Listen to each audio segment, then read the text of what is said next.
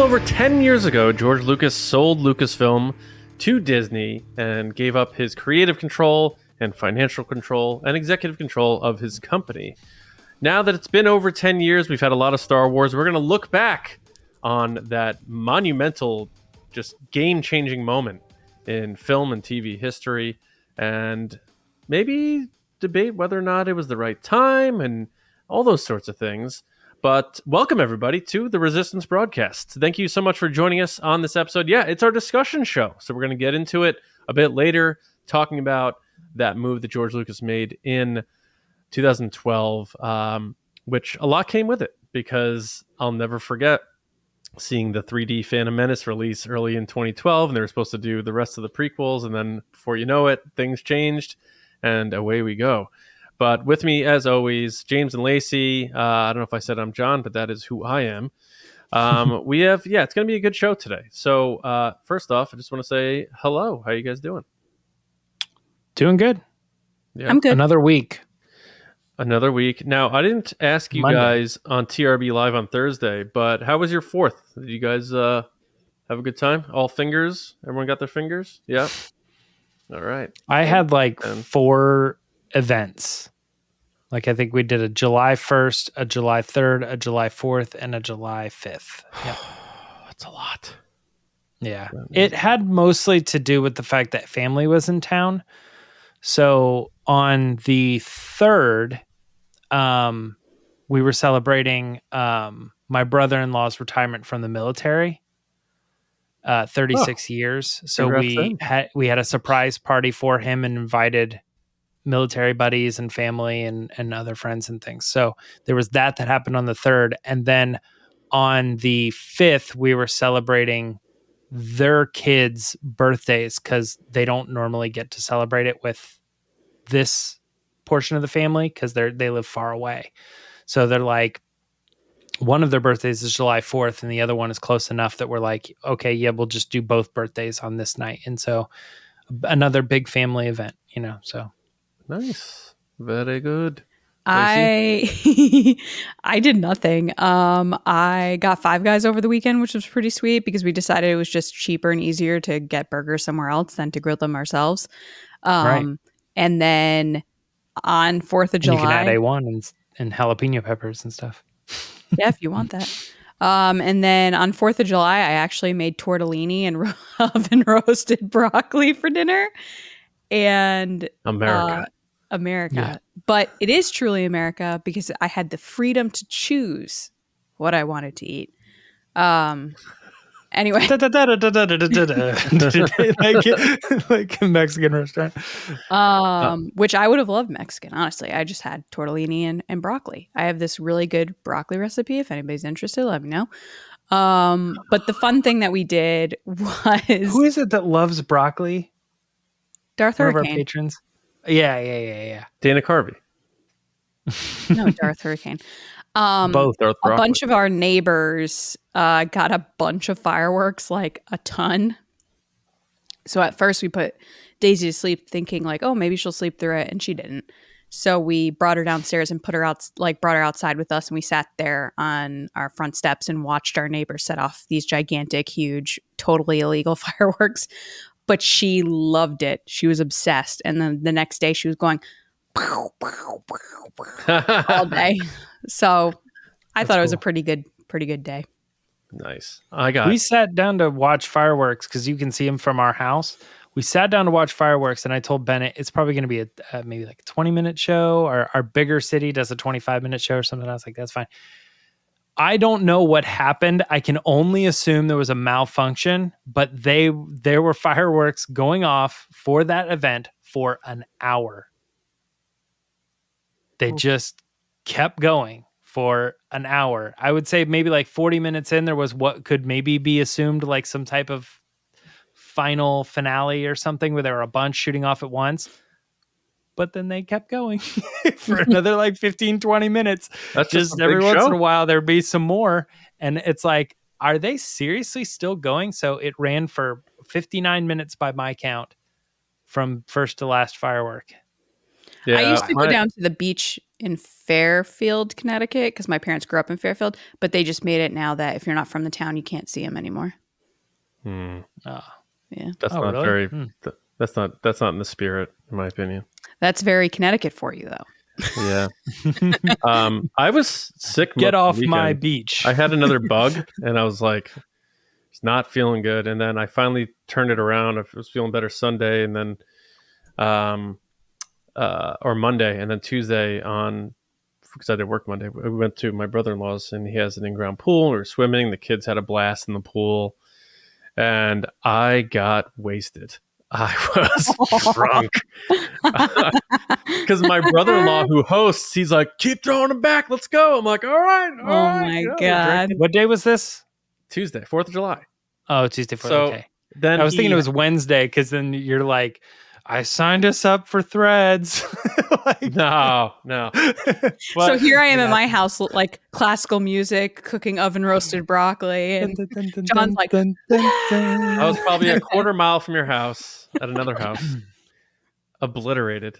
I was, yeah, have it just going for it. Uh, the kids were having a blast in the pool. I was in the pool, throwing them around, driving Daisy around in her little, uh, like she could sit in this tube and like pretend she's driving in the pool. And then he had like these, you know, the Fugazi like fireworks you buy at like Target or Walmart Big or Y. whatever. That the, the kids like them, you know. Um, but my wife, he had to drive us home, of course. So you know, so she gets home, and I on Fourth of July at 10 p.m. I DoorDash Taco Bell.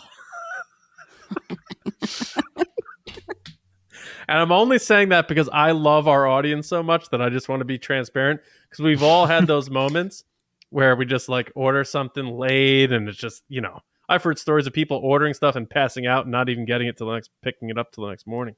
But I ate Taco Bell as the last thing I did on the 4th of July. And you're right, Lacey. When it comes to the freedom of choice, I exercise that freedom. I was gonna say you had Mexican. But you know what's funny? On the 4th of People celebrate this idiot on Coney Island shoving 75 hot dogs in his mouth, 62. whatever it was. And they're like, oh, he's a hero. He's a champion. I order Taco Bell at 10 p.m. I think I'm the champion, especially because I am the Taco Bell champion of TRB. It explains why the next day I was like, "So how was your holiday?" You're like, "I need to go on a diet. I need to like." Did I say weight." that? Yes, and I was like, "All right, okay." It's- it was just one day off, but now Yeah, I it know. wa- oh, it was a day. I went for it. I was, I was a free, I was, it was a free day. It was a day of freedom. well, every beer is Um, like a cheeseburger in calories. I Fun had a bunch of beers. Yeah.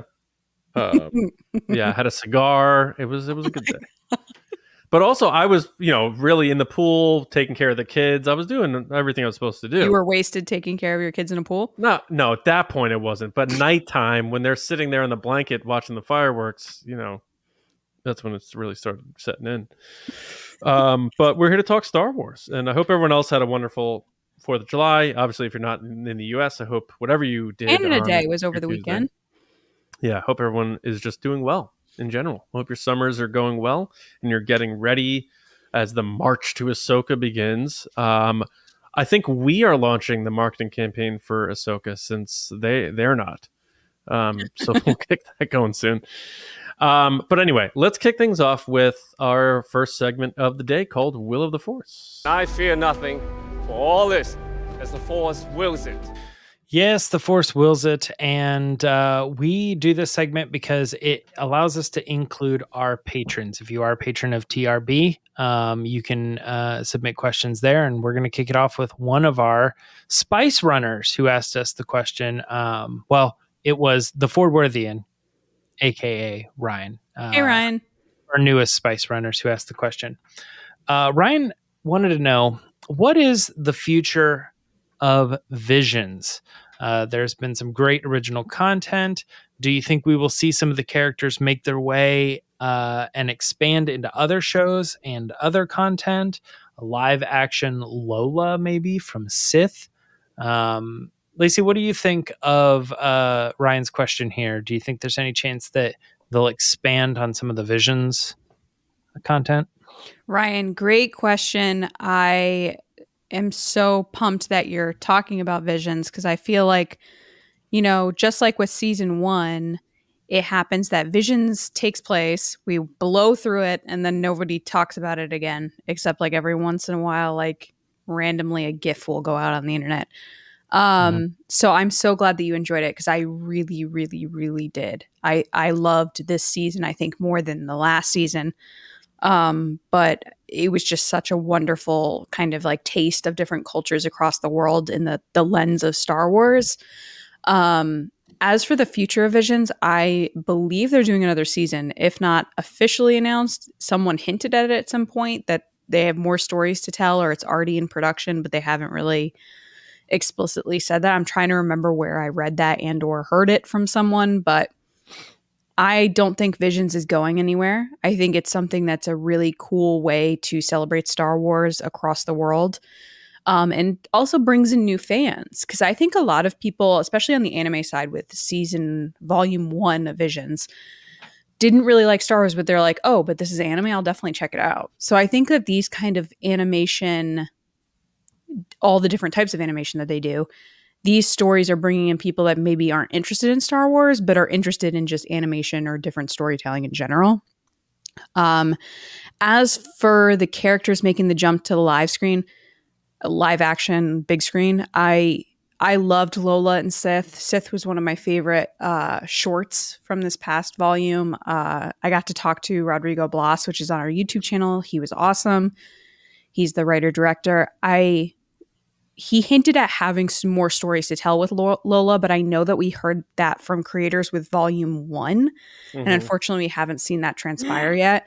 I don't think we're going to see that. And the reason is because these stories aren't canon, they don't fall into the canon of Star Wars. Um, so I don't think they're going to make that jump. Um, could they pull ideas from these stories or maybe have characters in live action or new stories that are inspired by maybe some of these? Sure, that's a possibility. But I think currently, right now, they're leaving these stories and, and characters and themes and stuff like that in these visions kind of episodes, and they're not going to transpire elsewhere. That's just me. Yeah, John, what do you think? Um, so, Lacey, that was Jeff Snyder who said season three was in development. And Thank you. I couldn't remember who it was, but I should have assumed it was Jeff because Jeff knows everything. Uh, yeah. So I think the day uh, season two came out, he said it's in development. Yeah, it's um, already in it. Yeah. Thank you. I appreciate that. I don't think they'll be expanded upon for the sake of respecting what they are. And I think right. the cool part about talking about visions uh, when we did on the podcast uh, and the videos and stuff was the wonderment of I wonder what happened to that character or I wonder where that character came from. And I think the artistic impression is perfect for that for visions because like you said Lacey it's not beholden to canon. It's not that precious in that way. And people are allowed to use their imagination to say I think this happened to Lola. I think as at the end of Screecher's Reach, uh, maybe this happened afterwards, or you know, that one really stuck with you, huh? It's it was very depressing. I don't like the idea. It really stuck with you because every time we talk about visions, you bring up Screecher's Reach. Yeah, that one and the last one I liked a lot. Too. song, yeah, it was great. Yeah, with Screecher's Reach, there's something about seeing somebody who looks like they're going to this point of no return, like there's no going back, and there might be regret. That bothers me. Uh, so, anyway, I, I I think Visions is exactly where it needs to be, and I think messing with that too much, like the Ronin book, is fine, but I think expanding about it too much, then it all of a sudden just becomes just another Star Wars project. And I like that it has its own thing where you watch this eight, nine minutes, whatever they, you know, each episode is, and you get to you know interpret like i think this this character winds up going here or going there and and you can say whatever you want and believe and think whatever you want about it and i think that's what's special about it. So i'm going to say no. But great great great question. Thank you. Um for me i i think they're definitely going to continue to do visions as as they are. Um the one thing doing a little bit of research here is that the ronin book is i believe the only piece of content that has been outside of Visions um, or continuing any stories from that in any way. And what's interesting about it is you would think, you know, well, maybe they'll do something like that for season two as well. Well, actually, Visions, uh, the Ronin book was announced about six months before Visions season one debuted. So if they were planning to do anything with season two, they would have already announced it. Uh, because the the the expansion for it came before they revealed the actual content. Yeah. Um, now, what's interesting about it is that I think that there is a good opportunity for people who like visions to make an extra buck on them by doing a novel or doing a you could do a comic book or you could do you could hire you could use the the visions as the new like uh, fancy way of saying Star Wars not canon, you know?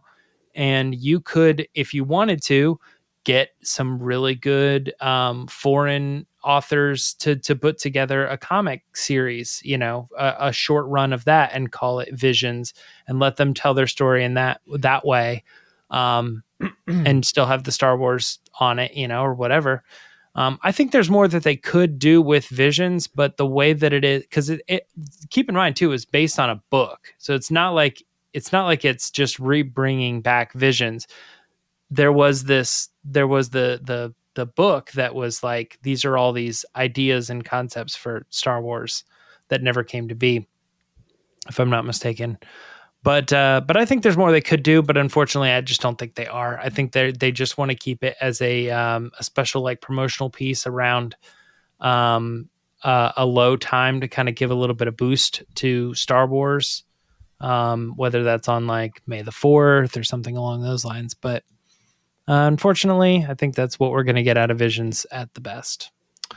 Um, let's move on to another question here that has to do with the upcoming Skeleton Crew. Um, do you think there's any chance that we will see Jude Law ignite and use a lightsaber in Skeleton Crew? John, will we see Jude Law ignite a lightsaber? 100%. 100%. Lock. Book it. It won't be early. It'll be one of those things where things are really going down, and these kids are like, "This guy's kind of helping us, but we think he's a little fugazi." And then all of a sudden, psh, lightsaber, and he like takes care of business to help the kids out. So I think I'm kidding by saying 100 percent because I don't know. I'm just trying mm-hmm. to be mm-hmm. funny about it, but I, I do think we will see him use a lightsaber in this series. All right, uh, Lacey, what do you think? 100 percent. and now everyone's gonna be like Lacey I, said, 100. percent Yeah. No, I actually genuinely did think this before you said that, but I'm glad you said it too because it makes me feel more confident. Because every time someone agrees with you, you're like, yes. Uh, uh we talked about this on the Thursday episode about him, Skeleton Crew, and his comments and how the writer of Entertainment Weekly EW had said something about like, oh, him using the force in the trailer, and I mm-hmm. completely or them hinting at it, should I say. Um, and I had completely forgotten about that because uh, just so much happens at Celebration that you get hit in the face with that you just like we have said it before that we wish they released that stuff after the fact so other people can see it and then not only that you can go back and reference it mm-hmm. um, so i appreciate the writer putting that in there but i think he has a jedi look to him you know what i mean like he's jude law uh, he's just very kind of noble looking and he's there to help the kids like it's interesting because he has made comments where they think you know when he's acting like the kids are like is he mad? And it's like no he's just doing his job. Yeah yeah. So you know there have been moments where i was like is he a bad guy? I don't think he is. I think i think he is a jedi and i think he's gonna uh ignite a lightsaber. I think this show is only going to be better with a lightsaber. I think anytime you can add a lightsaber into Star Wars, it just adds a different type of happiness for me. Um, because despite what people say, I really do think Star Wars is about lightsabers and family and, you know, finding who you are. But like lightsabers and stormtroopers and vehicles and stuff kind of make it what it is. And that noise is like unbeatable. So the moment that he does it, it's going to be so hyped. It's going to be so awesome. Um, and it really does explain his excitement to take the role. I think. Cause it's one thing for like a Woody Harrelson to be like, oh, I'm being this like kind of scoundrel guy. Like that's he was basically playing himself. And or he was playing Haymitch from Hunger Games. Whereas Jude Law saying, like, hey, I'm taking this role. If you get offered to be a Jedi in Star Wars, I mean, we've heard the Acolyte people talk about it. You're not to say no to that. So I'm to say yes. I think you will. Uh, I actually agree with this. I think it would make a lot of sense to have the kids um, have this person who's looking out for them actually be a Jedi and not be like a Sith who's trying to, you know, turn them or make them dark or something. Uh, that being also said, his mysteriousness could be just simply fact that this takes place, as far as we know, in the Mandalorian, sort of seven years after, um, Jedi. you know, uh, yeah, it's that sort of like it's that time time frame there, and he's I know you can play with ages, but he's fifty years old but if you start to put together some pieces there, he'd be about maybe 10 or so when Order 66 happens. So he might be old enough to remember being a Jedi, and then he's been living on his Did own. They say how old he is? His... No, Jude Law is 50. So I'm just saying you have someone who's about 50, let's just say, assuming he's human or something. Um, in the time era of uh, Mandalorian, it would put him about 10 years old and he could say, like, oh, I remember the Jedi. I'm not, I'm something else or something, but he still has his lightsaber. He still sort of ha- grew up on those morals and things like that. He could maybe still call himself a Jedi. It kind of gets interesting when you start thinking about, well, how does that all tie in with Luke and Ahsoka and other characters that are in this time era now? Um, he might just be able to be his own force using person, you know, with a lightsaber, but I definitely yeah. think the lightsaber is happening. So I think we're uh, all, all in right. agreement on that one. Um, coming up next on Will the Force, we have another patron uh, submitted question. This one is coming from Commander Ian Thompson, and up, Ian? Commander Ian Thompson wanted to know, given his work on season three of Mando, will ILM legend Phil Tippett play a role in the production of any of the upcoming Star Wars films. Lacey, this is back to you on this one. What do you think about Phil Tippett being involved in future Star Wars projects, specifically the films? Hey, Ian, great question. Um, I so this is going to come from a place of like me wanting something over like if it's actually going to happen or not. So I'm on the side of like Phil Tippett is a legend and not just Star Wars, but in Jurassic Park and all these other movies that we know and love for having like practical creature type stuff.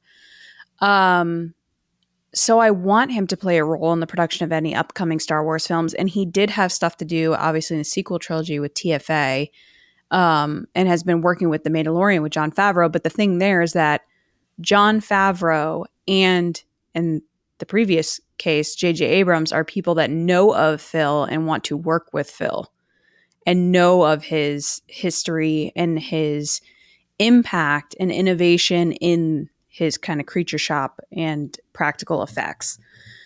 So, I guess my question would be if I was going to phrase this with a question, would be like, do the people that are working on the new movies know Phil and know of Phil and want to work with Phil? because what we've seen with Star Wars films and and television projects in general, any Star Wars project really, is that people tend to want to work with people they want to work with. Especially Jon Favreau. He's like, I got a guy, I know a guy that would be perfect for this, whether it's an actor or a creature person or whoever. He'll find that person to work with them. So, from a place of me wanting Phil to have some type of interaction with Star Wars, I would say yes. But realistically, you know, Phil is getting up there in age. I know he's overseeing his own company and, and, and productions on his own. It seemed to me like, especially with The Mandalorian, he was doing it as like a, hey, we're bringing him in because he would be really good at this and he would enjoy doing it. And he worked on, I think, season two. Also, he did like the junkyard type scenes with Bill Burr's character. Um, but I don't see him doing any Star Wars films because, you know, Lucasfilm does have their own creature shop and their own stuff there that Phil doesn't work for. So unless they're doing something specifically in the aesthetic of what Phil does, which is like kind of like that claymation look, I would say no. He's currently 71. Yeah. So he would be 72 or 73 while working on that project. It really depends on the needs of the project. Is basically what Yeah. my my my answer boils down to because if they're doing the creature stuff, they have their own department that does that. So they brought him as a, in as a consultant for the Dejarik board and then stuff with the um Mandalorian. Like I said, like the junkyard or with Mandalore, he was brought in as like a consultant outside vendor. Right. Yeah, I think Lacey's got the the right answer on this, um, which is why I'm going to agree with that and see what John also has to say. Do you think there's any chance that we're going to get Phil Tippett involved in the new Star Wars movies? Uh, no, I don't think he has interest in that anymore. Um, Mm. I think with him, a lot of it was working with his friends, and you know, you watch Light and Magic, and you you hear him talk about how much he loved working with Dennis Muren and all those guys, and how much it meant to him, and how much fun he had doing it. And now it, it has moved on to a new generation. So to me, this question this question is like asking, will George Lucas come back and write Star Wars or direct Star Mhm. Wars? It's the same feeling for me. Uh, he recently put out his own uh, stop motion movie, Mad God, uh, about a year ago. He wrote, directed, did the visual effects, did Mhm. everything on it. Um, very low budget. I still haven't seen it. I want to. I'm just not sure where I can view it. Um, and then everything else he's done to this point has been consulting. He, you know, he consulted on the Jurassic World stuff. He, you know, and and that's a loose term. That could just mean, hey, you know, can you Do the give us- dinosaurs look legit? can you look at this real quick for a day and then they get to slap phil tippett's name on there and people like us Yeah. are like oh, phil tippett blah, blah, blah. Dinosaur So- supervisor. yeah his last big thing was being a visual effects supervisor for the twilight movies which i didn't even know uh, until i you know look, heard that saw this question and, and looked it up but It's probably makeup related, I would assume, or like the Yeah. movements of the werewolves and stuff. yeah something like that probably the transitions from werewolf to human and Human. vice Mhm. versa yeah He had a whole thing in ILM. Was th- was that not him that was talking about the process of like how they used to do it versus like the visual effects? And he's like, I'm out of the job, and like, and he's like trying to. That was light magic. hard- too. Yeah, Yeah, that's what I meant. Yeah, during it was- the it was Jurassic a- Park kind of a hard transition. Yeah, to to So- see his career maybe going out the he, window he- or he became more of a supervisor and s- like the eye test and like is will this pass the eye Just test like the And- body movement of things usually is Yeah. what he's an expert on. right Yeah. and he had still even built models that weren't necessarily going to be animated as models but to give spielberg and those guys an idea of like how those things should move on a on a uh, kinetic standpoint Right, right. um, but but long story short, I don't think that's anything of interest to him. Um, even with the Mandalorian, he wasn't like hands on or anything. It was his studio and some you know things that ideas that he had had and that sort of stuff. So Mhm. uh, I of course would love it. Uh, I think anyone would to have any of those guys back and involved. But uh, I think that time has passed for for Phil Tippett. Um, for him, if he ever said I want to come back, they'd be like, uh, "Can you be here yesterday?" But yeah. Yeah. Um, one last thing to add to that too is uh, is that if you are interested in watching Mad God, it is a Shudder original. So you, if you subscribe to the horror streaming service Shudder, that's where you can find it. Oh, okay. It was uh, exclusive to that uh, Okay, cool. Thanks. platform. Um, we have one last question for Will the Force, uh, and it's: Will one of the kids in Skeleton Crew be revealed to be Force sensitive? John, you want to take this one first? What do you think? I think so. Um, I think that would pair nicely with if Jude Law obviously has some sort of force sensitivity that he senses it in one of the kids, or they sort of discover it on their own. And I'm not saying like a Force Awakens like Rey, like this sort of chosen one thing, but um, and I don't mean that this kid's going to become an, a Jedi or anything, but I think that would be pretty cool if we found out one of these four kids, you know, on this adventure, something uh, connected with them, and also just from the spirit of George Lucas creating these stories, like anybody can be a Jedi, and you know, Luke Skywalker is a farm boy, and then he becomes this big galactic hero. I like the idea that this show's about these four kids in this impossible situation. They're trying to get home, and one of them happen happening to be force sensitive.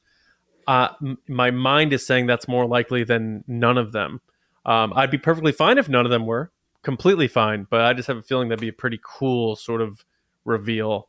Um, and it could even be something that's revealed and then it, it ends that way and use like I said about visions, use your imagination to see where that character goes moving forward in the galaxy because it's a vast galaxy. But I think that'd be very cool. So I'm going to say yes.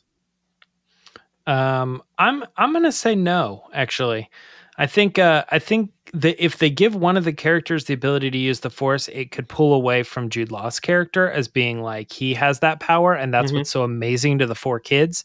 Um, one of the those kids would have to be like, I've moved stuff before, you know, it's not that big of a deal or something. And I tend to think that when you usually put a group of kids together, you want to usually play to stereotypes of like um, what that could be that that character, sort of like the Ninja Turtles or whatever. Like I think you'll have a kid who's good at technology. You'll have another kid who's like maybe shy and comes into themselves. You'll have a natural leader. Um, and I don't know that any one of these kids in particular will be the one that has the ability to use the force or would be someone who, I mean, maybe if it's like at the end of the season and it really doesn't have much to do with that season in particular, they could say, and you know, that kid, you know, actually might be able to be trained by Jude Law's character. And that could be cool, you know, if they go that for the next season or something. But I'm going to say that the four kids have their own grounded, unique abilities and not, and, and, and then they are approached by the wizard. And that's what's special about him. So, Lacey, break our tie. What do you think? Well, I think if this show was being phrased as Stranger Things, but Star Wars, you'd have to have one kid that has special powers like Stranger Things. So it's not like they said, oh, it's Goonies in Star Wars. They said it's Stranger Things in Star Wars. So to me, that says someone has a power. I think it's going to be a case of either the main character or the best friend of the main character feels misunderstood, and that's what drives them to leave and like run away. And then it's a big misunderstanding, and they get into more trouble. But the misunderstanding is they don't even understand their own powers and they don't understand what's happening to them. Kind of like a puberty type thing. Like nobody understands what I'm going through and then they run into yeah then they run into um, you know jude law who recognizes it understands it and tries to help them and through his guidance the kid whoever it might be uh, realizes it's not a bad thing it's okay to appreciate and accept who you are and then also the things you can do with these powers that are good Mm. you don't have to hide from who you truly are um, I think that this one could make this one or the lightsaber one could be a good pie bet. If I'm being I honest. thought I thought you were out of the game. well, I think I'm right on both these questions, so it's different when you feel like you're really right. Yeah, but uh, So you're, answering the yeah, same so you're thing. asking which one So- would be willing to make the pie bet? Yeah. What do you mean? What? Because you're saying you're you're you're solid on your answers and you think it would make a good pie bet. So you're asking which one of us would be willing to take that bet. I couldn't take it because I'm on. I, I'm agreeing. It with, would literally be John and I versus you, James, because you are the one that disagreed with both these questions. No, he said yes to the lightsaber. I said yes to the lightsaber. You said no to, but you said yes to the lightsaber, no? We all said yes to the lightsaber. Oh, We all okay. said I couldn't remember. But I'm just saying, in general, the questions would be a good pie bet because that's kind of like I- a this or that. this that. one would. This last one would because there's valid. I think everyone made a valid case, uh, but um, it would come down. I think to, I at the end of the day, I feel like we might end up with one of those things where like it's sort of like uh Finn or something where you might be like, well, he was and he wasn't, you know. I don't know. Well, you Finn said he wouldn't. You yeah, said Finn he was. Are we are we pretending Finn is? A, it's a gray area? No, is that what we're doing? What? I'm saying that some people some people say that Finn they didn't pick up that he was force sensitive when they watched the movie. That's their problem. Well, I know. I'm just saying it, I I don't want to end up in a debatable thing where we're like, well, they sort of like sensed it, but is that like is that like Leia in Empire where like she's not she's sort of sensing it, but she's not really like a Jedi or a Force user? We're not saying Jim. I don't know. Anyway, Yeah. I think you, you don't want to make the bet. I see what you're saying. I. I, I don't. Yeah, I don't like making bets. I, don't- I don't have anything that's like His palms are sweaty. M- mom's spaghetti. I'm just saying I don't think that's a I don't think that's a question that could be like it could be 100% yes or 100% no, but I think there's a lot of room in the middle ground that one of those kids could do something where like whoever wants to win would be like that's force sensitivity and it's like James, I don't think they're ever going to leave it open ended if someone's force sensitive. I think they're going to be pretty straightforward if someone is on with the force. In other words, you'll be able to definitively tell Yes. that that person 100%. moved those rocks without their. And if there's an episode that might be like, hmm, maybe they're going to answer it by the end of the season if the kid is force sensitive or not. There's no way they're going to leave that open ended. Um, and speaking of which, uh, we do have the cashing in of the pie bet video coming from London. Um, Yeah, I'm slacking. That's my bad. I have nothing. I saw hide. a picture. Uh, wait, where did I see this picture? Someone's. Oh, I forget where it was posted, but there's a great picture of us after, and I have my arm around Lacey, and she's just like. Well, Um, I tried to do it just now. I got so told no. Well, there's time, but Mm. all right, James. What else you got? Um, nothing. So if we want to wrap up Will the Force, we can move on to the next section, which is led by Lacey. What do you what do you got? All right, guys, it's time for the Patreon pod race.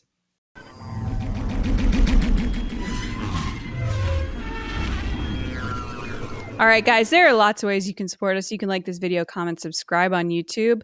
Uh, we're we're getting there. We're getting there to 100,000, right, John? Oh yeah, Mhm. There. I'm taking my measurements. like measurements. 98,000 left to go, but whatever. We're growing our community there. We really appreciate it. As you guys know, we started over a new channel this past year, so any any uh subscribe or like helps us. So if you liked us at the previous channel, if you could now like us here, it would really mean a lot to us. But on top of that, you can follow us on all the social channels at TRB Podcasts, where our, that's our handle on everything. So if you're looking for us, just search that.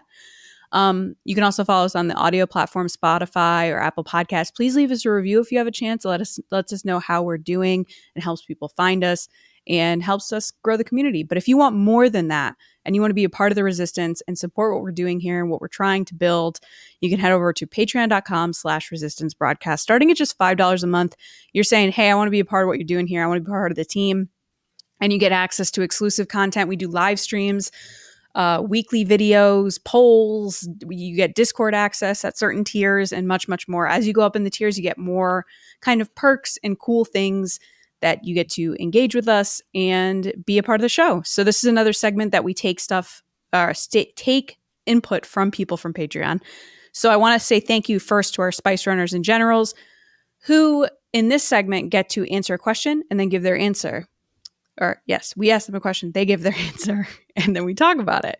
So thank you to those generals Carmelo, John Reese, Jetta Rosewater, Frank Grande, Darth Hurricane, Nick Kratz, Christian Morales, Brian Smith, Matt Chitty, Danny, Mike Mori, Matt Heath, Brendan McLaughlin, Count Pepto, Sneaky Zebra, Aaron Allington, Micah Harrison, Colin Colmer, Jolton Jedi DiMaggio, and Diana. Thank you so much. And to our Spice Runners David Probus, Neil Shaw, Kendall Gelner, Dave Hornack, Thomas Hennessy, Andrew Staley, Jeremy Myers, Michael Fry, and the Fort Worthian, aka Ryan. Thank you so much.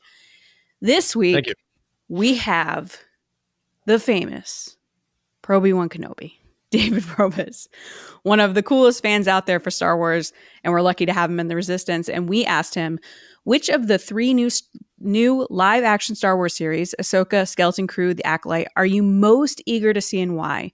So, David, take it away. What's up, TRB fam? It's your boy, Proby One Kenobi, Spice Runner Graybeard here, David Probus.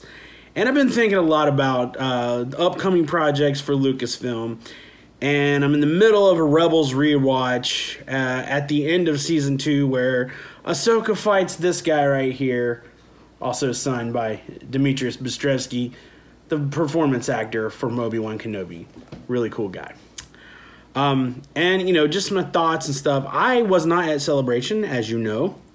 I was unable. We have not been able to see the acolyte uh, footage or anything like that. We also have not been able to see much on Skeleton Crew. And I'm a visual guy, and so I have seen visuals for Ahsoka. I love Ahsoka. I love her character. I love her arc. So I am very much excited for Ahsoka. Not to say I'm not excited for the others, but I, I can only go by what I've seen and the information that I have. And I'm looking forward to Ahsoka. So that's my answer.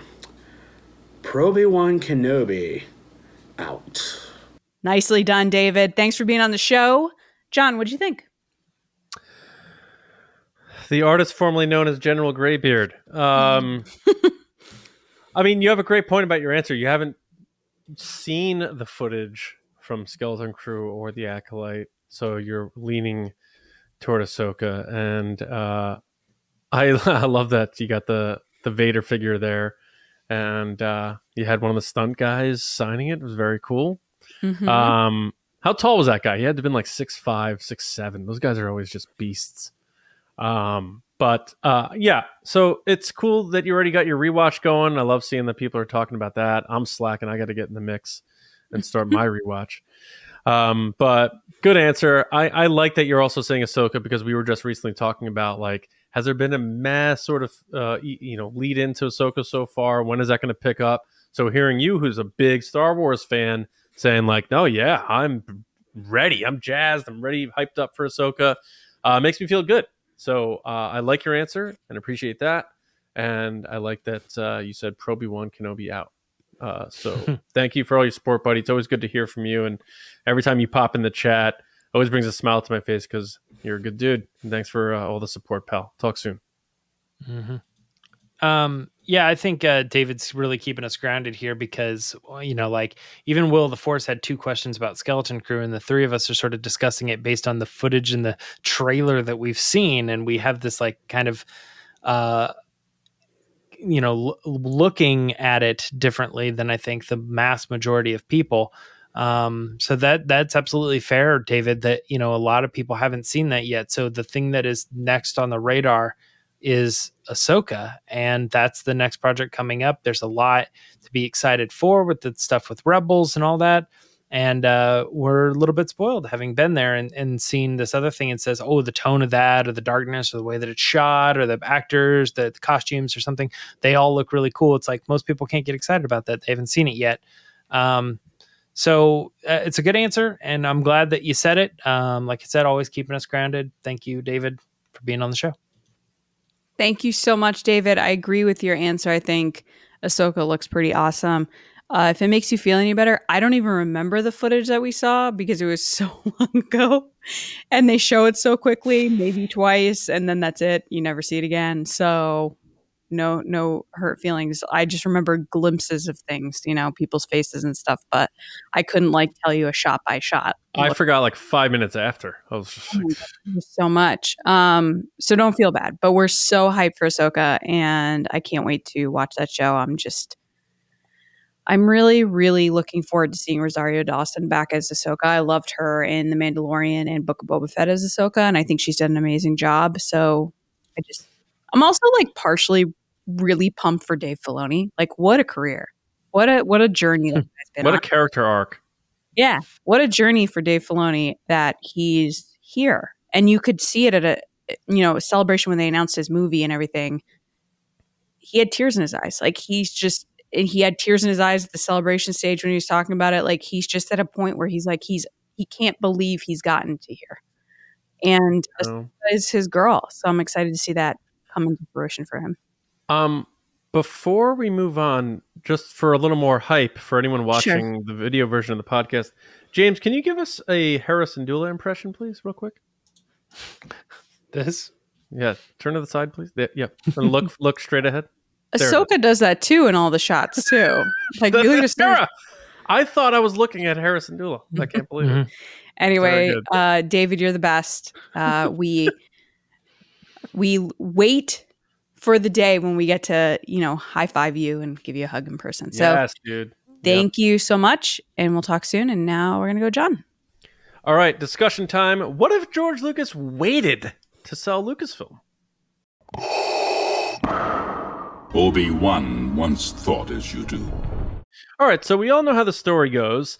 big announcement fall of 2012. George Lucas sells Lucasfilm to Disney for over four billion dollars. Kathleen Kennedy, who had been with Lucasfilm uh, recently, uh, gets shifted into the executive role as president, taking over for George Lucas. They announced the new trilogy, seven, eight, nine, all that stuff. Everyone uh, trepidation. I remember like I went back to my Facebook post. I was like, oh, I can't believe they're doing this. Why are they going to do this?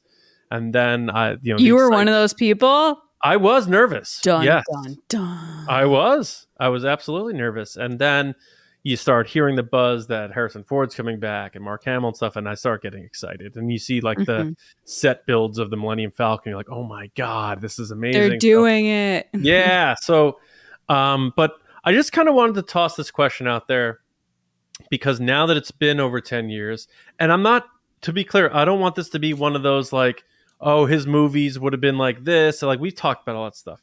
I just mean if he waited, what would like how would it have been different in terms of the company and the fan, you know, reception of it? And my point being, I guess to start things off is you know, if he didn't sell it and he was involved with the sequel trilogy and then sold it thereafter and worked with Kathleen Kennedy in a not here's the baton, you take over now, but here's the baton, let's hold this together and go through some stuff and then you take over.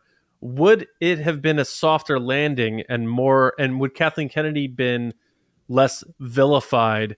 Because now people can say, you know, BCAD, BBY, ABY, before Disney, after Disney.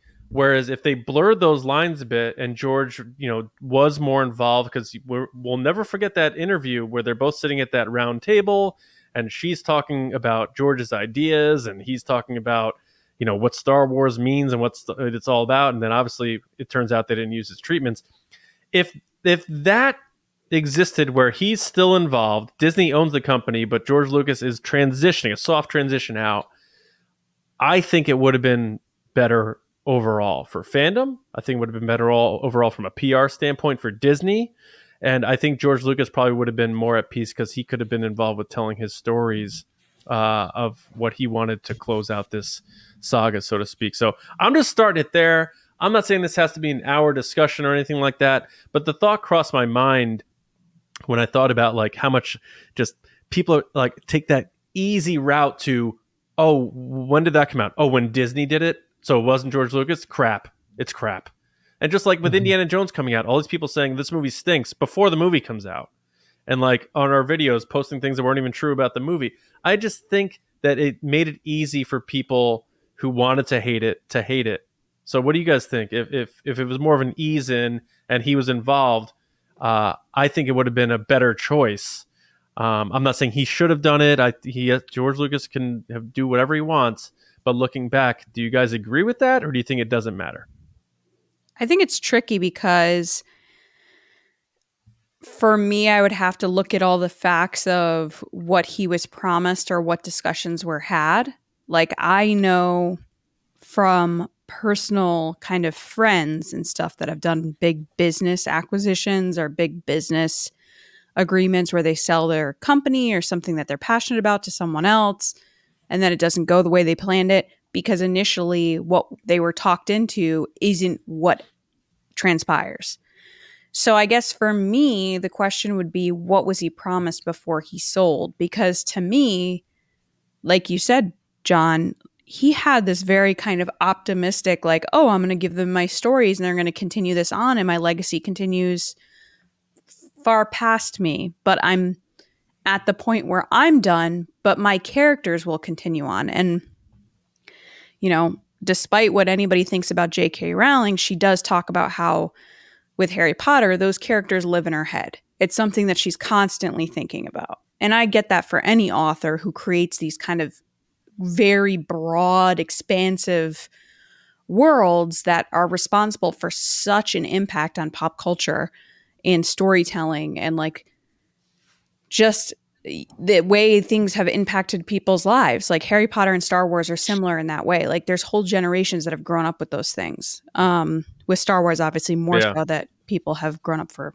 40 plus years. But I I think the hard cut and the treatment of oh yeah these were your characters yeah they're not anymore we're going to throw out this treatment and not use it is what kind of i think set that ball in motion so to speak of oh he didn't get what he was promised. Hmm which then leads people to assumptions you know how many years later? What year are we? 10 years ago? 10 years 11, later. Almost, 11 yeah. years. Where people are like oh that's not what george wanted because technically it's not. He wanted them to use the outlines for the movies that he laid out to tell the story and they didn't use those. So it's just interesting to me that people make that argument but then at the same time have hated him for a very long time with the prequels and mm-hmm. whatever. So it's like you know you got to take everything with like okay well what is the truth? But i think there is a i wouldn't say bitterness is the right word but there's definitely something to george where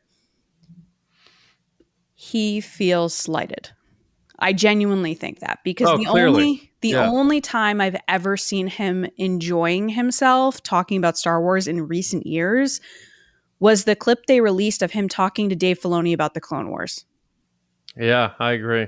that is the only 60 minutes. time That 60 minutes interview, he's clearly he he, he got pretty raw about it. So yeah i mean um, he even like what did he say about Mickey Mouse? He was like Mickey Mouse is slavery or something. I don't remember. he called, what- it, he called them Mhm. white slave owners or something. I don't know what he said. Something like that. Something he hit like, very not good, which you can't look at that interview and go, "Oh yeah, he's cool with it." He's Well, cool." George Lucas always hated big studios. Like it's on. It's pretty clear he but was. he still uh, sold it to them though. That's the other piece of this. Is like well, he was offered the CEO position at Disney and he turned it down at one Right. point too. right. Um, but James, let, let's bring you in here. Uh, do you, do you think more of a um, less hardened handover would have uh, helped things overall? Uh, not necessarily from a uh, movie creation standpoint, but maybe just perceptions and, and all that sort of thing. It's a huge hindsight question Yeah. because to me, if you sort of look back at where George was at the time in, in 2012, he's thinking, I did the prequels and I'm really proud of them. And they didn't get received well at all. And we were st- we were starting to get to that point where they were coming back. Did the But I think- yeah. Yeah, and I I think he d- did this. Um, he did that thing with uh, uh, Cameron where he was talking about how you know he had this idea and stuff, and he goes, I think I think the my my fans or Star Wars fans would have hated it because I think what he was in that time period he was thinking this is what I would do with Star Wars, but I know if I do that, I'm just I mean, maybe maybe it would have been great and maybe we would have accepted it 10 years after he did it or whatever. But I think that when he's in that mindset, he says the only direction I can I can think to take this franchise, the way I would do it if I was going to do it, I think it would hurt my legacy more than help it, especially since they didn't like the prequels. I that's a good question you bring up because I don't know who knows the answer to this, but I wonder how much from a um, public uh, praising situation George Lucas cares about his legacy because he always seemed to be like, "I'm making the movies I want," and I, Everyone cares, even when he- they say they don't. They do. Yeah, It's human nature to care. It, you can't. I get it. No, I- it's like easy to be like, I'm above this, but even the most kind of tuned off person, I would say like a Martin Scorsese, still probably oh, reads. Oh, he was hurt by the prequel backlash. I think he was pretty vocal about that. That hurt him. Right. So I so I think that's the thing is like I think when you have someone who's gonna do whatever they're gonna do, um that's that's one aspect of it. But knowing that it's like it's going to you know like hurt you and like people are not gonna like you and it's gonna be a bad decision. I, I don't know. It, it's tough. It's tough. I think he was just really on the fence with it at the time and he was pretty convinced he'd convinced himself that if i did future star wars movies people are probably not going to like them and then so he says all right so then then i just won't make them and then he starts thinking well, then that means that I'm never going to have the opportunity to see what Star Wars becomes because I hold the rights to it and they're never going to do anything with Star Wars until I'm gone. And he he also so I wanted think he his, came to terms with all his employees to still have work. That was a big reason too. right. Yeah. Um, So and I- he donated a lot of the money. People think he just oh I'm a I took four billion dollars. He donated a lot of that money. and built the museum that he's Yeah. building. Yeah. So I I kind of think that like in in retrospect like I don't think it was like a bad decision on his part. Um but the real conversation being more like had he had he been more confident in or or maybe exactly um as we were kind of discussing like the I'm to do it anyway attitude. He's like it's my money, you know. I'm to I'm to make the movie that I want to make and I'm to release it. If people don't like it, people don't like it, whatever if he did do that and maybe worked with Disney on it, um, I I think that there's a good possibility that it could have uh, gone a little bit better.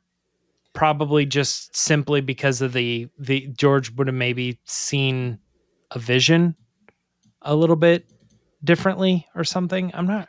I don't know. It's I- tough to say. I think this scenario. but he's because he's still working with Disney, who's who's like, let's monetize it and make it big and whatever. Yeah. I, I think this scenario, in my opinion, in retrospect, now it's easy to be uh, retrospective and like point out things that were good and bad. So I understand that this is coming from that perspective. But if he sold the company, but there was the negotiation that he got to finish just the Skywalker saga with Disney, but it's Lucasfilm and he's in charge and does 789 and people see that George Lucas made 789 I don't want to get into the weeds about the story and the treatments and all that stuff. Mhm. uh, and people see that Disney puts out a, George Lucas oversees full creative control his 789 does that give more public trust to Disney for the other stuff going forward knowing they put out George Lucas's 3 to close out that story Skywalker saga done. Then George rides off into the sunset and people could say like well all right Disney did these George Lucas movies we're going to give them more of the benefit of the doubt here we're not just going to go into auto hate mode we're not going to turn all on Kathleen Kennedy that's sort of the uh, smoother transition I'm sort of talking about. Like, uh, give him those three. They would have, like, say they came out every three years, like his other trilogies. So, say, like 2015, 2018, 2021. We're talking about two years ago would have been done. George Lucas is in his mid 70s. Then he leaves because he was like 68 when he sold it. Um, A hundred I think, I think looking back, that was probably the better move. Um, and I'm not, and I love the sequel trilogy. So don't look Mhm. at me and think like, oh, he's just looking to 'Cause you I know, don't- do the George Lucas stuff. He didn't go to the f- Last Jedi premiere, right? And he didn't go to Rise of Skywalker premiere. He only went to TFA as like a Yeah. Sia, and then he went to Solo. And he did the 40th And- anniversary celebration in Orlando. Right, right. But I'm saying, and it's uh, not Star Wars, but he did go to this Indy premiere too. right. So there was some some like handoff Well, he- of my characters, and I on- and I'm on Indy, okay yeah. with the what Disney did with it. Yeah. It seemingly Uh, he only went to the stuff that either Harrison was involved in or Harrison, his character, was involved in with Solo. Well, yes, because the solo movie was his idea. Right. So that was like, um, Yeah, but I, I don't know. I, I just think, and it's ve- like I said, it's very easy to play the Monday morning quarterback and like look back. But I think if even I, I would love to like even hear him talk about this uh, candidly and say like, you know what, I I wish I held on a little longer, you know, because like you said, James, maybe people would have hated them, but you know, in time, people freaking hated the prequels. I think people need Right. to remember did. that They did. like even like i like there were parts of the prequels i was like oh man and it's like you have a hard time defending them to your friends and all that stuff. I mean, there's like still stuff in the prequels that I don't like. yeah it's rough. The love story the dialogue it's rough. But people come around to it because the, the, that trilogy belonged to a certain generation of kids who are now older and have the voice and the same thing would happen with the sequel trilogy and the same thing would have happened to george lucas's sequel trilogy. But at least it would have been george lucas told his story the nine movies there it is, and it would have been nice, neat, tight. Put it in a box. There's your George Lucas saga. Then Disney, uh, who who did those, gets to go on and make your Rogue One and all your new movies and stuff. They could have also been doing it at the same time. yeah, they could. They, you're right. Disney is, you know, they do episode seven and then they make a Rogue One and it, it doesn't have George Lucas involved in it, but we sort of see, oh, well, that was cool too, you know? But Yeah. like, but then we get the George Lucas one again with episode eight or whatever. And actually, I think like one way to really grasp this for me and why I think I'm going to agree with it, it probably would have been a better system is I think that I have a lot of faith in George Lucas as a creator, period, director, Oh. producer, anything. And I, mm-hmm. I think he's great. And I think I can trust his opinion on this. And I think that if you were to ask him today, do you think you could have done a better job? Or do you think that the Star Wars movies would have been better, well received, even with what you had in mind? I know what you said when you talked to Cameron that, in that interview, but now in 2023, retrospectively, do you think that you could have done better than what Disney came up with with seven, eight, and nine? I think his answer is yes. Privately, I think his answer is yes. And I, yeah, I don't want to assume what he thinks, but based on like those interviews and stuff, I would think he would think he made better movies because they're his story. But he would say that the audience wouldn't have liked them as much as they liked TFA, which people saw as a safe movie. I don't think it is, but I mean, they Yeah, I freaking mean- killed Han Solo. But similarly what james was just saying i think if you look at it from a different creator angle. If you said james cameron sold avatar to disney and then they went on to make avatar without him i think he would say the same thing. He'd be like well those were my movies. Like those were my things. And Yeah. they took it in a different direction. I think look at the it's just- Terminator movies after he left. I think, yeah, I just think it's a general thing that anybody that puts time, passion, creative energy into something that they care about, the moment it doesn't become yours anymore and it goes to someone else, and then your ideas are thrown away. Like, think about like when you leave a job and you've set all the stuff up for the job, and then you leave the job, even a good, bad break, whatever. The next person in line takes the job and then undoes what you did or trashes it all. Like there's a feeling of like, wait a second. So what I did didn't matter. And I think Mm, that's yeah, human nature that, That- people have that feeling. So I can't Mhm. blame George Lucas or necessarily No. not think that he doesn't feel that way. I think it's human nature to feel like, okay, but what is my legacy then? Because I had plans and we talked about those plans and you went away with those, like threw it in the trash, so to speak. a an, a good analogy to pair with that about the job is I don't know if you guys have ever experienced this, but I have. It's like when you move away from a house and then your family goes back to like see, oh, I wonder what the old house looks Oh, like. Oh, and they have done terrible things to it? And we, yeah, I did that. We went back to Long Island and we looked at our old house. And we're like, oh my god, they got rid of the pool and they, they, oh my, my basketball hoop's gone and they changed that. They got rid of that tree. I can't believe they got rid of that tree. And you, it doesn't belong to you anymore, but in your heart it does because you have that memory of, oh, I used to climb that tree. I swam in that pool, and these people just got rid of it. Like when But my sister had an apartment and sold it to this lady, and the lady took all the hardwood floors out and put carpet in, and my sister was like, "I just put all those hardwood floors in." Don't they just put carpet over the hardwood floor though? She ripped out the hardwood floor and sold the hardwood floor, and then put carpet in.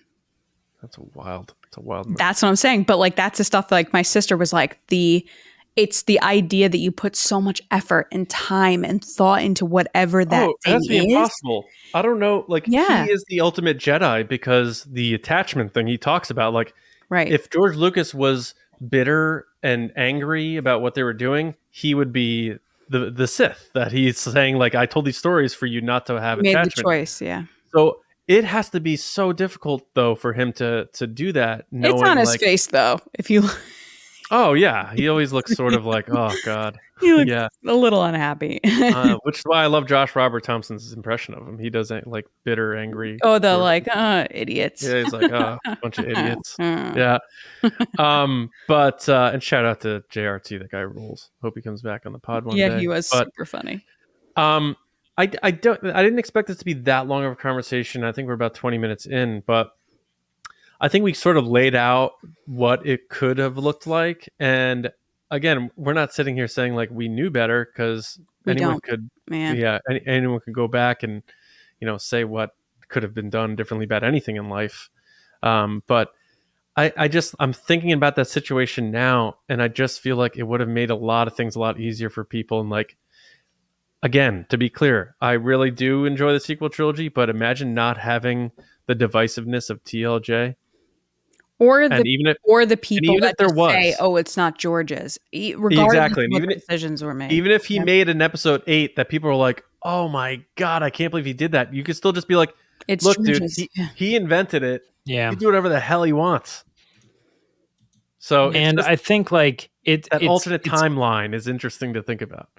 Sort of and uh, yeah and it's it's interesting too cause like i'm trying to think of examples where like in any case where you're handing off any sort of franchise like this like which is better to do? Let those original creators work with the new creators and sort of produce and and kind of uh, hand off that process? Or is it always better to rip the band-aid off set a hard line in, in the sand and be like this is the new generation and none of the old creators are even involved I think probably 10 times out of 10, the better option is like, you know, having the creators be s- the, the people who worked on it before be somewhat involved in the new project, to, at least to some degree. Yeah, and let's not discount the people. There are, a, uh, I think, a bunch. mean, of there are. who are glad that George Lucas didn't continue making the Star Wars movies because they felt like he lost his touch, and they probably think like there's no way he would have made a better Star Wars movie than in 2015 or 2017 than J.J. Abrams or Rian Johnson did. There are fans who think that way. There are probably fans who are hearing me say that now, saying like, "Well, they're nuts." But that's the whole like everyone. There, there's mm-hmm. all these different opinions and nuances to all this stuff. I, I just in thinking in general, not of terms of like what George Lucas's movie would have been like. I just think in general that type of more overlapped transition would have really softened the landing and made set up Disney in a better light. Kathleen Kennedy, most importantly, uh, George Lucas's exit, maybe more closure for him, saying like he got to finish his story. I just think if you look at all the people involved and then the collective in terms of fans receiving it, I think that probably in retrospect would have been the best way to go. There's also so many avenues too. They could have had him direct episode seven and then just produce and have other people direct eight We- and you- nine. You, probably get a Steven Spielberg directed one finally if the if Maybe. around. Uh, maybe Ron Howard does one of the sequels instead of the solo. Like it's it just like the butterfly effect. It just everything would have ch- shifted and changed around. But just thinking of the idea of it makes me think of a more peaceful time. But Mhm. I still enjoy what we've been getting too. So, um, you know, either way. But uh, anything, any final things to add to this? Because I'm pretty much out of gas on it. But I don't know if you guys have any other, you know, angles to look at it from. And I'm sure our audience are itching and yelling to chime in. And so I'm curious to see what they think on Patreon, Discord, and of course comments on YouTube and Twitter and every everywhere. I just I would love to have an off the record convo and just be like, Oh. tell me what happened. Tell me Yeah, tell me what's going on. Yeah. Even though he has no need to tell me anything. No, I just I feel like sometimes I look at these scenarios and I just want to understand what happened. Like just from a basic like just tell me what happened.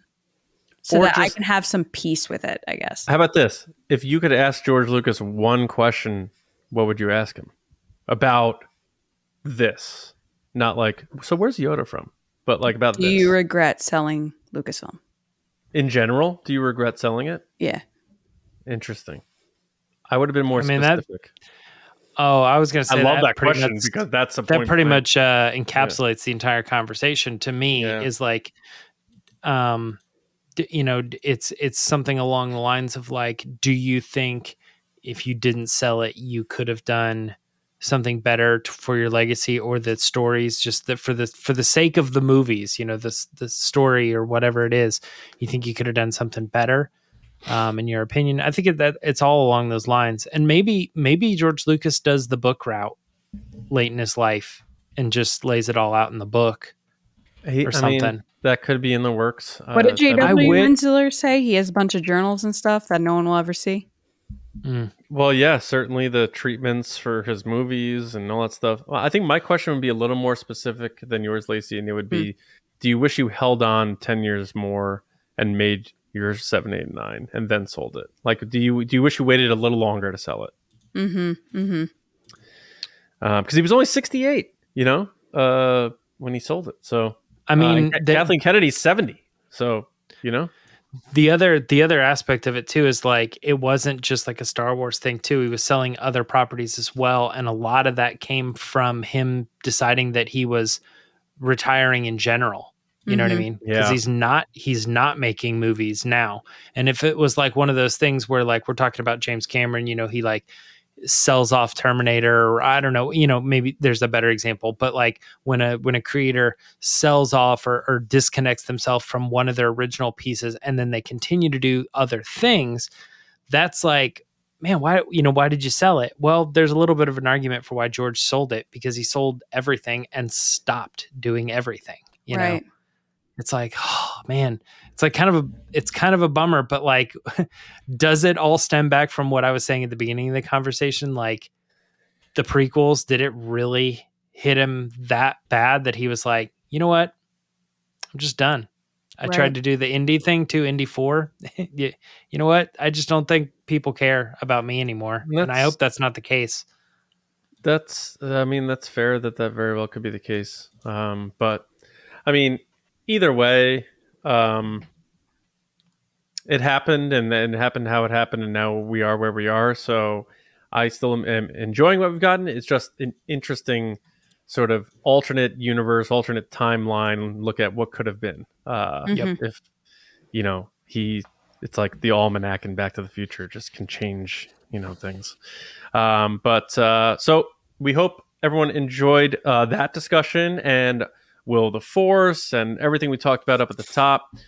Um, be sure to look out for Lacey's review of the new Delilah Dawson book, um, Rise of the Red Blade. Yes. So Woohoo. Lacey's going to give a, a review on that. Uh, it's going to be on the channel exclusively and um, a, a nice little honest take on one of the latest Star Wars canon books. Um, but thank you to everybody for listening, watching, and being a part of TRB. Uh, it means a great deal to us. We appreciate it very, very much. Uh, Lacey and James already told you where to go and how to get there. But uh, if you are interested, please do check out our Patreon because uh, Ahsoka's coming up and and uh, things are going to start ramping us for uh, from us here. And your support is always greatly appreciated. Um, as far as me, you could find me on Twitter at Johnny Hoey and my movie podcast, Just Like the Movies. Uh, we are doing Titanic, which will be out hopefully tomorrow. Very topical of late. Um, James, how about you? uh, twitter and instagram both at myra trunks And i guess technically threads if you want to come over and say hi there Threads. Yeah, Threads is huge. It's going to blow up like Hive. Uh, I already Lacey, did. It has yeah. 30 million people signed up. Um, I am everywhere: Instagram, Twitter, Threads, Blue Sky, etc. At Lacey Gillerin, and on TikTok at It's Lacey Gillerin. Uh, yeah, that's it. Yeah. I to, to to be fair, John, I I do think that Threads has a much it's a much different game than Hive. Hive was heinous. Yeah. Well, I Yeah, mean, Hive was Threads their own company hoping to into- to get yeah bigger, and this is Facebook saying we're opening up a new Yeah, channel, I and agree. everybody who's Instagram in already on Instagram immediately integrates into the mm-hmm. other one that easily. It's Sure. just it, it it will have more staying power, I think. But then again, like- there's like Google Plus and stuff that, that also failed. Oh, so who Google knows? Plus, Yeah. Google Plus. I like seeing people, you know, stick sticking it to the rich man by signing up to join the other rich man's platform. You know, it's a beautiful thing. There you Freedom. go. Um, but I'm there too, sort of. It's just it's so tiring. There's so many uh, platforms, but find us because we'll be there as well uh, as always. But we'll also be with you uh, as on schedule as of now Wednesday night. Uh, with TRB Live this week. Um, just bumping it up one day. Uh, but we hope you enjoyed this episode. We hope you have a wonderful week, and we will see you Wednesday night with another episode right here on the Resistance broadcast. See you around, kids.